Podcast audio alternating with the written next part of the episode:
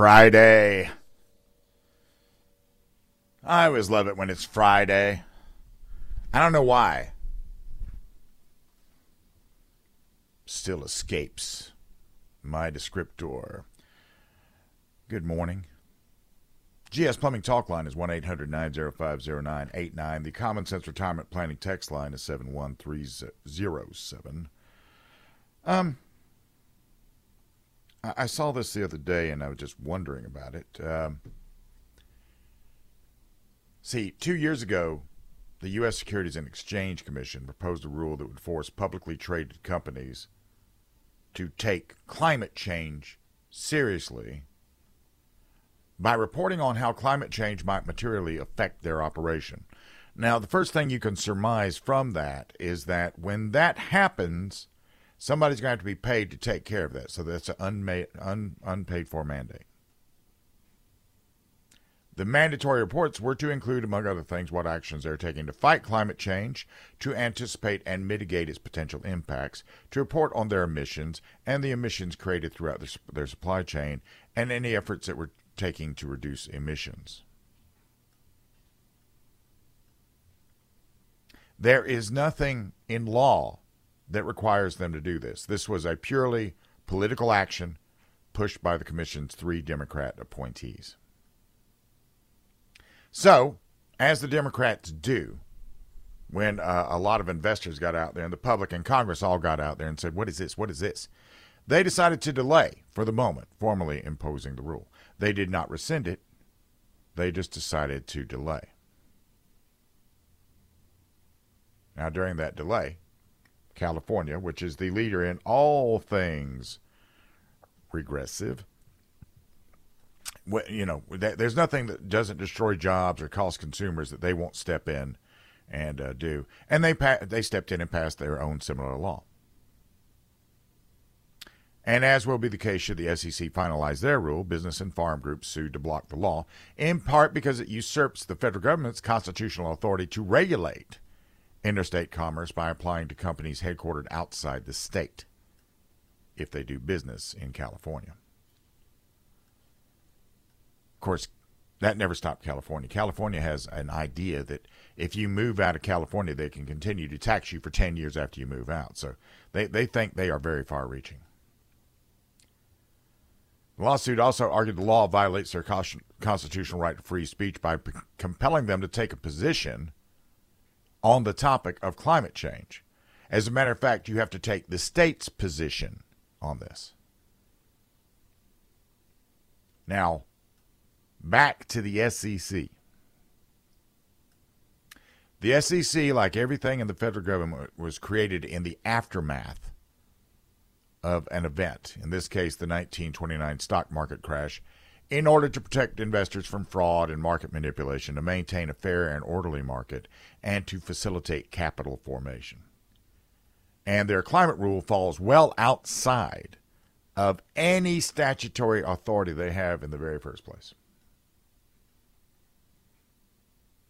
Now, the SEC assumes that climate change does or will soon materially affect the operations, if most, or most, if not all, of the publicly traded companies over which they have oversight.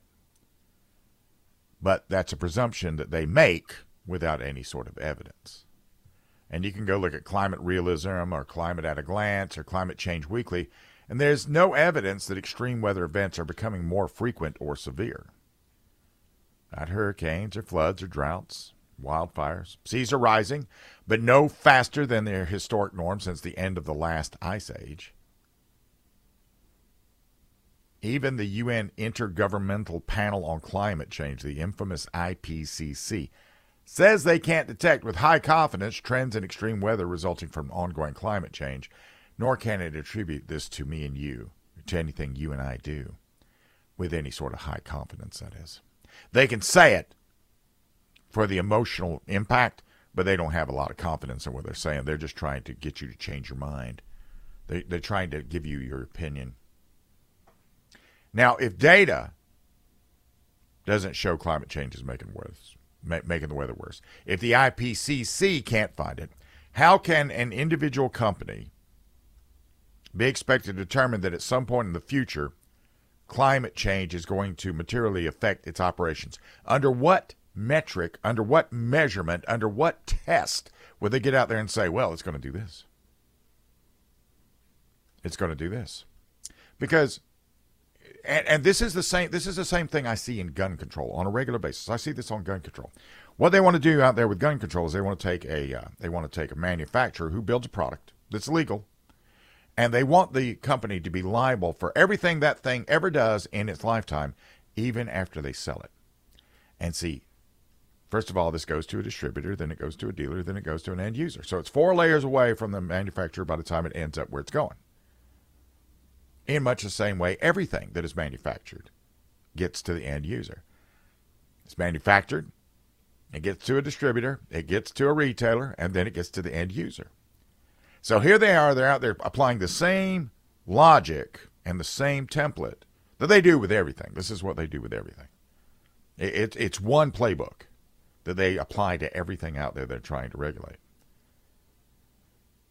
Getting out there and trying to forecast what is going to happen with any product that you make unless you're just selling a pillow of air. And I don't even know what the pillow would be made of. It'd probably be made out of fossil fuel. It'd be a very, very heavy carbon footprint. Um, doing that would completely negate anything you had going on. Having to do that would uh, essentially stop research and development. Nobody, it, it would not be worth it companies that are located in areas that are prone to wildfires or hurricanes, uh, you know, you would expect them to take actions to reduce the likelihood that what they do, what they build, will be impacted or compromised by these events. But that's true regardless of climate change, which is just, you know, it's just two words put together. It's not really a thing. It's a thing that happens. It's always happened. It's always happened. And these actions would have to be weighed against the cost that such action would have on the long term profitability because nobody's in business to not be profitable. You might harden infrastructure and improve supply chains or even move the operation to states or areas in states less prone to the types of natural disasters. But the high cost of prior climate regulations are already driving companies to flee California. There is two Americas. There's Blue America and there's Free America. And that's the rub. That's the rub. The other thing is that you have to, that whole reasonably thing, how do you anticipate that? What, name one company out there today that can tell you what's going to happen in 30, 50, or 100 years from now? If a company reported in its public documents and to the SEC that it did not expect climate change to affect its operations, uh, primarily because they really had no way of anticipating the types of weather events that might happen, that would be honest. But that's not going to that's not going to satisfy the SEC climate mandarins. The rule would do nothing to prevent climate change because no single company or industry substantially impacts global warming. What it would do is it would drive the price of their product through the roof which this is just another way of doing the whole climate credit thing. This is what Obama and Valerie Jarrett tried to do with the Chicago Climate Exchange so many years ago. And uh, and those kind of things we looked at it, we saw it. I mean, at the time, they even picked out a bank, and they were figuring they were going to talk about. Uh, they were looking at twenty-two trillion dollars worth of revenue per year, and this is where you be buying the rights to pollute. You aren't going to pollute any less. You are just going to be buying the rights to pollute. Offset credit. And uh, having said that, well, that didn't ever take off anywhere. It didn't go anywhere. So now we have the SEC trying to do this, and they have no authority over private companies or individual individual businesses, and they can't require them to be concerned about climate change. All they can do is get out there and look at the publicly traded companies and the way they're actually executing what they're doing as far as their public trading. Um, it goes nowhere. Washington concludes the uh, place uh, the rule places the SEC at legal risk with the judiciary, and it not only stands in defiance of Congress, it also ignores established judicial precedent by redefining the interpretation of materiality in corporate disclosure. So they should leave. They should, in short, they should just leave that to itself and stay in their lane. That's just the way it is. When we get back, I'm going to take you back to a time. 1965, April 3rd, 1965. You tell me if it sounds like today. This is News Talk 98.9 WORD.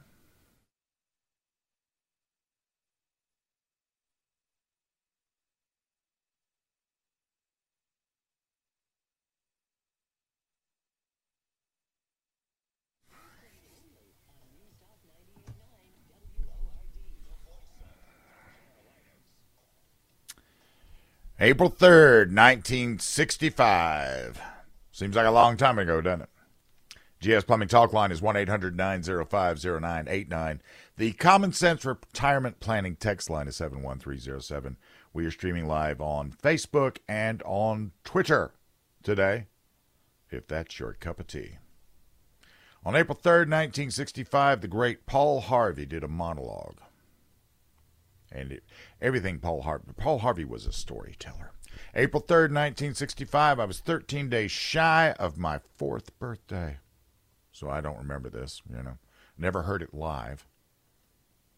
But when you think about the way you look at the United States today, and this is the thing, back in those days, you know, we still went we still still wore our Sunday best when we went to church. Things were closed on Sunday. There was only three TV networks. We didn't. The phone was something that was attached to the wall, attached with a cable. We didn't have everything that we have today that we take for granted. And yet, while it was simpler, and while we look at that as the good old days, there was something already in the air that Paul Harvey noticed. So he did this. He did this monologue that he titled if I were the devil. Now I could play it, but I, I I think I'd be in sort of a gray area. So rather than do that, I'm just gonna. And I hardly recommend you go look it up. Go look it up on YouTube. If I were the devil, you know, Paul Harvey, I was the devil. But verbatim, this is from Paul Harvey's uh, radio show, April 3rd, 1965. If I were the devil, if I were the prince of darkness, I'd want to engulf the whole world in darkness and I'd have a third of its real estate and four fifths of its population, but I wouldn't be happy until I seized the ripest apple on the tree. Thee. So I'd set about, however necessary, to take over the United States. I'd subvert the churches first. I'd begin with a campaign of whispers. With the wisdom of a serpent, I would whisper to you as I whispered to Eve, Do as you please. To the young, I would whisper that the Bible is a myth. I would convince them that man created God instead of the other way around. I would confide that what's good, bad is good, and what's good is square. And the old I would teach to pray after me, Our Father, which art in Washington. And then I'd get organized. I'd educate authors on how to make lurid literature exciting so that anything else would appear dull and uninteresting. I'd threaten TV with dirtier movies and vice versa. I'd peddle narcotics to whom I could sell. I would sell alcohol to ladies and gentlemen of distinction. I'd tranquilize the rest with pills. If I were the devil, I'd soon have families at war with themselves, churches at war with themselves, and nations at war with themselves, until each in its turn was consumed and with promises of higher ratings, I'd have mesmerizing media fanning the flames. If I were the devil, I would encourage schools to refine young intellects, but to neglect to discipline emotions. Just let those run wild. Until before you knew it, you'd have to have drug sniffing dogs and metal detectors at every schoolhouse door. Within a decade, I'd have prisons overflowing. I'd have judges promoting pornography. Soon, I could evict God from the courthouse, then from the schoolhouse, and then from the houses of Congress. And in his own churches, I would substitute psychology for religion and deify science. I would lure priests and pastors into misusing boys and girls and church money. If I were the devil, I'd make the symbols of Easter an egg and the symbol of Christmas a bottle. If I were the devil, I would take from those who have and give to those who want until I had killed the incentive of the of the ambitious. And what do you bet I could get whole states to promote gambling as a way to get rich? I would caution against extremes in hard works and patriotism in moral conduct. I would convince the young that marriage is old fashioned, that swinging is more fun, that what you see on the TV is the way to be. And thus, I could undress you in public, and I could lure you into bed with diseases for which there is no cure. In other words, if I were the devil, I'd just keep right on doing what he's doing.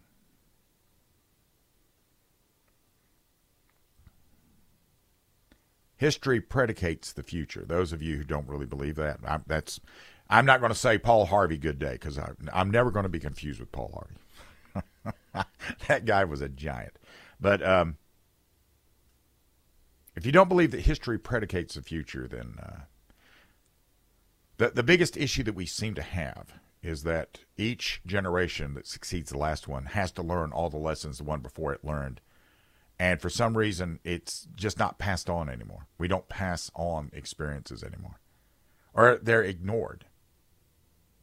They're ignored, and uh, it's interesting. That's uh, that's right at 59 years old. That's a 59 year old monologue, and it's as true today as it was 59 years ago. So this slow simmer that we've been moving through all of this time without being aware of it. That's the problem. This is why we wake up and we're like, how did this happen? How did we get here?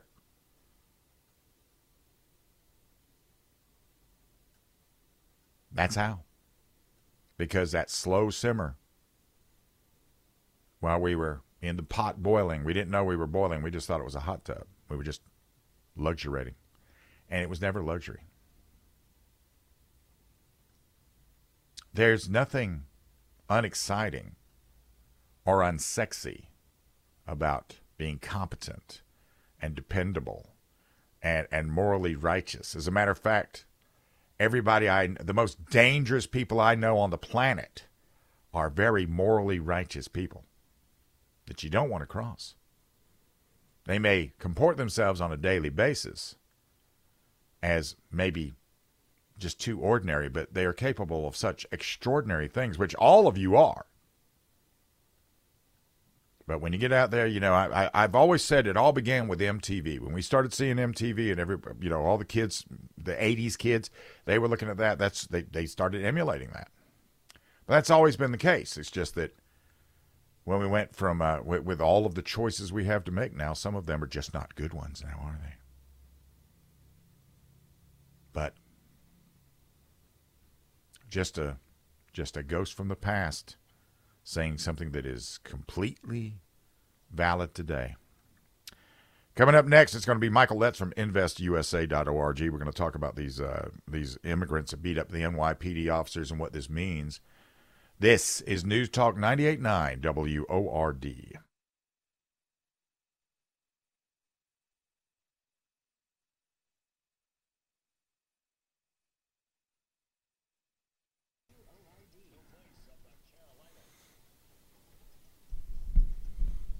The the whole thing with the New York police that got beat up by the illegal immigrants there, for some reason that has got me sort of frosted.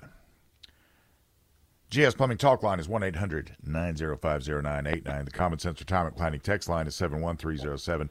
Joining me now to discuss that particular frostiness is uh, from InvestUSA.org is law enforcement veteran Michael Letts. Good morning, sir. Oh, good morning. It's always a privilege to be with you, Bill. And uh, I think it's got the whole country frosted, as you were. I'll take from you that you used. Uh, so it's quite an event. Yeah. Um, I saw Tom Homan put out a quote the other day saying, "Enjoy this while you can, boys, because the biggest deportation operation you've ever seen is coming." Well, that is a very true statement. Yeah. So what? Especially when we change the administration. Yeah, yeah. So uh, do you think this is going to be uh, this, is this going to be echoes of Eisenhower coming up? Oh, there's no well, Eisenhower's going to be a walk in the park compared to what we have planned. Uh, put it this way: we we have literally the Speaker of the House, Mike Johnson. Mike did his State of the House address yesterday. And this is what we know 1.7 million illegal immigrants in this country last year. Now, remember, that's, a, that's not including those that are um, getaways that got across that we didn't count, didn't see. You're really talking about in just the Biden administration alone, the last three years, over 7 million. Do you realize how many states in this country don't even have 7 million people living in them? South Carolina doesn't have 7 million people in it. So you've got in during this administration more illegal immigrants coming in than many many states have as citizens. That's, that's crazy, isn't it? Understand that in his speech that he's giving figures that he he's aware of. I'm aware of different figures, but I'm much uh, more accurate, I think. But he's aware of at least 700 that were on the terrorist watch list last year alone. Now, if you take the lower figures, you take just his, multiply that by three, that's 2,100 terrorists that have entered into this country that we know of. Uh, the armaments that he mentioned, and just the amount of effort that has come by the illegal immigrants, and their total disregard and disrespect for America, for its citizens, and for its people is literally mind boggling. And as Mike said in his State of the House address, you know, for the president to sit there and say that he would do something if he had the tools, he's got more tools now than Donald Trump had when he was president. Donald Trump was able to turn the faucet off. He doesn't know where the bathroom's at to be able to figure out the same methods. He has executive order privilege. Yeah. The man literally is showing his stupidity to the country and trying to be able to say that he's doing everything he can, but it's because the Republicans won't cooperate with him that they can't figure out what to do.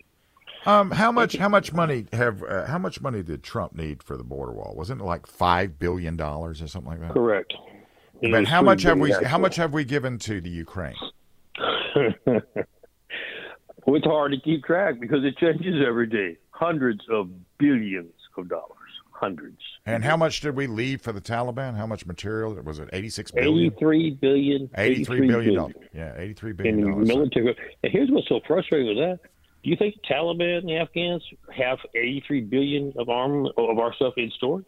Hell no. They wouldn't have gone around and sold it to every every terrorist and rogue state in the in, in the globe.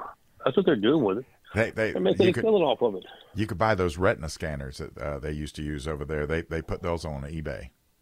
Yeah, they, they literally are right between Iran uh, and other of its allies. They are buying and selling that stuff to terrorist groups and to grow governments all across the world. So our own equipment is going to be used against us. That was a great play, Mr. President. Great play. so, um, this is what I've said. You tell me what you think about this. In order for us to re- reform the immigration process, the legal immigration process, what we have to do is we got to round up all the illegal immigrants, sail them all the way down the peninsula to the southern border of Mexico, wall off the United States, and then take up legislation to uh, not the other. Normally, I, I, think with Reagan, if I'm not mistaken, when they had that little amnesty when Reagan was there, uh, right. which a million used to get in fraudulently. Uh, the, the, the deal was amnesty for border security. And mm-hmm. they got the amnesty and they never secured the border. Correct. So, I mean, that's Correct. actually by law. We're breaking the law right now by not having a secure border, right? But um, You've been breaking the law for some time. You are yeah. correct. So uh, that would be the way I, you you think that's something that Trump will pursue it in that in that order. Well, I can tell you what will happen the uh, minute he is sworn in, the minute he takes the oath because I'm not so sure we're going to be able to get to 22 November. The minute he takes the oath of office, we will immediately proceed within days of securing the wall. When I'm talking about days, we will put down all resources, military resources. Uh, you know, it's funny, here. it's going to cost the taxpayers more. Remember, we had all the material purchased. Biden sold it for pennies on the dollar. Right. We'll have to repurchase it, and it will be installed within days. That border will be locked down, not just Texas, but the border will be locked down, period. All from, from California all the way across. So we'll concentrate on the northern border a little later. That'll be the first thing. At the same time that that is going on, operations will immediately move into play, and the military will be involved to uh, secure every illegal immigrant. You say, aren't you being a little uh, overly dramatic? Well, let me tell you, you answer the question. If we have no idea who they are or what their intent is, how can we not get them all to make sure that we have all the terrorists and all the criminal elements that we know? Nobody's going to argue that they should stay in this country. So we've got to round up everybody and get and vet everybody to determine what we are dealing with to begin with. And those yeah. that are terrorists and criminals need to immediately not be just shipped back, they need to be shipped back in shackles um, and put back in their prison cells there. And uh, the terrorists need to be not just set free when they go to their country, but probably we need to hold those and put them in a place. Uh, Stick them in Gitmo. We've got yeah, we got some good holes around this country. Yeah, yeah. That they can stay for a long time to come. Yeah, three, three, three hots and a cot. We could give them that. Huh? well, we'll talk about whether that's necessary or not. Oh, okay, okay, okay, okay. so, uh, I, and and here's the thing: I don't, uh, I don't doubt for one second we can do something. Uh, we can do something about this and reverse this trend, but that's not what the Democrats have in mind. So this is no, there's, there's going to be this is also going to be a psychologically uh, it, it's going to mess them up a little bit when all this starts. It's going to be quite quite interesting. I'm going to try to collect some of their tears and lubricate my AR. well, there'll be plenty of it to do that because see, here's the other. We just talked about. There's a couple other uh, actions that we will be taking. Is not only are we going to wall the borders and secure the borders, but military personnel are going to be assigned to do what the Constitution says to defend and protect the American people. Well, yeah. When you're bringing drugs across that are aimed at killing our, our young people, we got to stop that. That's part yeah. of our job. That, that's part of the defense. So they're going to see action being done on a lot of fronts that they've never seen before. But as soon as they get uh, their eyes, their tears removed from their eyes, they'll realize they're living in a much better place than they ever thought imaginable. There you go. Michael, thanks very much for joining me. Find Michael at investusa.org. He's a writer for American Thinker. I'll be talking to you, sir. God bless. Take care. Thank you, Bill. Yes, sir. Coming up next, Ayanna Pressley. She got out there. She had something to say about Walgreens. Stupidest stuff I've ever heard in my life. This is News Talk 98.9 WORD.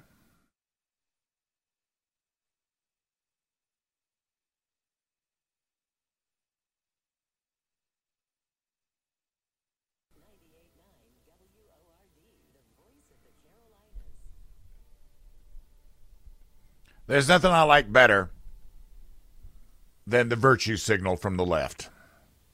GS Plumbing Talk Line is 1 800 905 0989. The Common Sense Retirement Planning text line is 71307.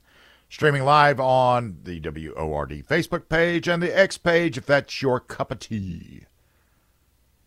Now, one thing the left never ever will admit to you is that businesses don't care what color you are because they, they're only interested in one color, and that's green. Businesses are in the business of making money. So whenever they have to shut down a business, that's a blow to their bottom line. And you shut down a business when it stops being profitable, when the green ceases to be uh, what's being made there.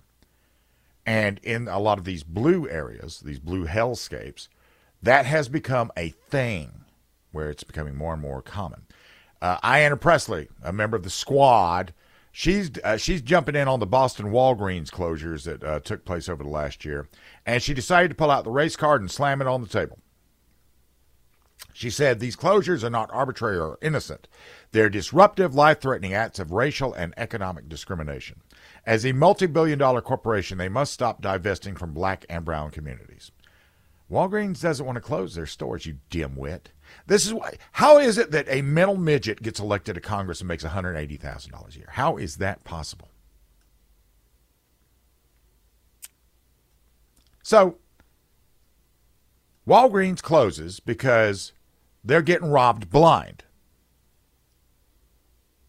Now, it does impact the law abiding people that are there, the old elderly people, the people on the fixed incomes, all those things that are, were, you know, going to those locations that close, it does hit them in a negative way.